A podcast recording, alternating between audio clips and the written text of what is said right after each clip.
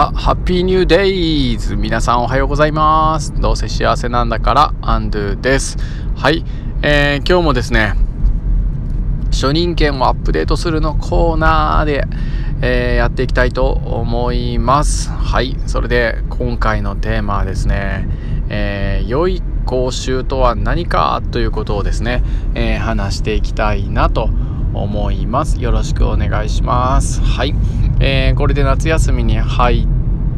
ってからも含めてですねかれこれ、えー、数えてないから分かんないけど56回ぐらい、えー、初任権がありました。はいそれでですねもう大体分かってきたんですけどあー楽しいなと、え思うのかあのつまらないなと思うのかはまあ受ける人次第だなと受ける人のコンディションだったり心だったり次第だなということがなんかだんだん分かってきましたというまあ話がまあ結論になってくるのかなと思うんですけどもえっ、ー、とまずはじゃあちょっとオリンピックの話からします。えっとオリンピックの話かいってことなんですけどはいオリンピックの話です。なんか古代オリンピックの話ってなんかこう皆さんご存知ですかね？ちょっと僕もなんかうまくえっ、ー、と話ができるかちょっと自信ないんですけどオリンピックってすごいなんか平和そのものじゃないですか。なんか平和じゃないですか。これなんでかってオリンピックが平和って何で言われてるかって皆さんご存知ありますよね。ちょっとだけちょっと自分の練習のために子供たちに話す練習のために少しちょっとお付き合いいただきたいんですけどなんか昔ねあのギリシャにまあ何らかの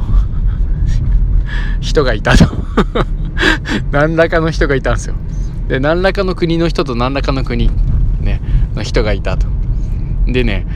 こう戦争ばっかしとったんですよね。殺し合いばっかりしとったと、ね、戦いばっかりしとったと、まあ、それでねあのゼウスっていう神様にもうすげえ戦争ばっかしてんすけどもうなんかどうしたらいいっすかみたいなねあの相談に行ったところその神様がね運動会をやりなさいと。ね。そんな戦いばっかしとらんで運動会をやりなさいと。そうやって言ったらしいんですよね。でええ運動会っすか？みたいな感じでえっ、ー、とまあびっくりしたんだと思うんですけどこのある国のねえー、まあ王様なのかな？とある国の王様の2人がちょっともううちらもう喧嘩ばっかしてね戦争ばっかしとってなんとかしてくださいよってどうしたらいいですかって相談行ったのにね、え、運動会っすか？みたいな。ということで、まあ、それで、あの、言われたも、神様に言われたもんだから、じゃあね、こういう、まあ、例えば、えっ、ー、と、戦うじゃないですか。剣とかでこうね、戦って殺し合うのを、それをまあ競技にしたと。まあね、いろんな武道なんかなんか全部そうなんですよね、きっとね。えっ、ー、と、殺し合いっていうのをなんかスポーツっていう風に変えた。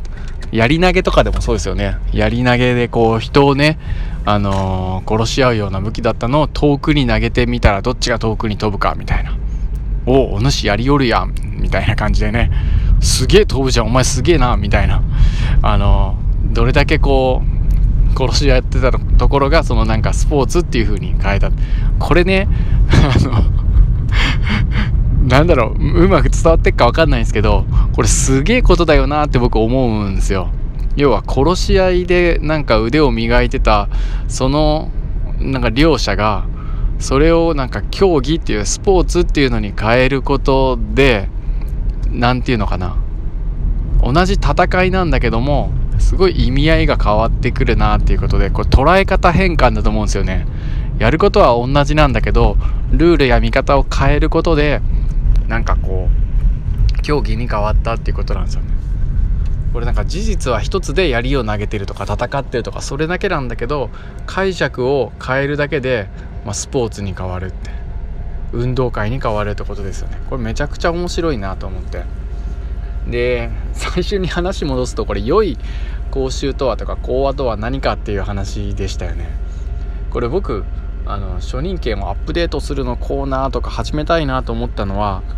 なんか本当に初任権とかがなんかめんどくさいなみたいなあのだるいなみたいな風に思うと時間がもったいないなと思っててそれがねあのみんながいいように変わるためにはやっぱこれは捉え方かなっていうふうに思ってたんですけどいざ受けてみるとやっぱね心が揺さぶられる講習とか何かしらかこうスイッチが入るよう入るような熱くなるお話とかなんか動き出したくなる話し方とかやっぱ上手な人とか上手な話し方とか上手な話のまとめ方とかってすごくやっぱいらっしゃって とおこがましいんですけど、まあ、これは外れだなとありだなとかやっぱいろいろあるんですよね。でだけれども実際にはこうさっきの熱くなるとか動きたくなるとかっていうのは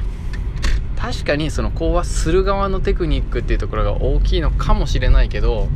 結局感じ方だなと思ったんですよね。で感じ方っていうのはこれは聞き手じゃないですか。聞き手が決めることだから結局いい講習は何かっていうと,、えーと、いい聞き方というか聞き手主導でいい講習かどうかっていうのが決まってくるんじゃないかなっていうふうに思ったんですよ。まあ、内容とか、まあ、伝え方とかももちろんあるけど受け取り方受け取り手がどういうふうに、えーと、捉えるかでなんかいい講習にも悪い講習にもどちらにもなるんだなということをね、えーと思いました。なので今あの初任権にしても、えー、教員免許状更新講習にしてもいろいろとね夏休みはえーと、未だかつてないぐらい毎日毎日何かしらかの講習を受けてるんですけれどもまあいろんな方のね、えー、お話を聞いていく中でたくさん、えー、学んでいきたいな夏ということで、えー、やっていきたいと思っております。僕もですねまあラジオで一人喋りをするのもまあ自分用のアウトプットとして楽しんでおりますけれども、まあ、何かしらかね人にこう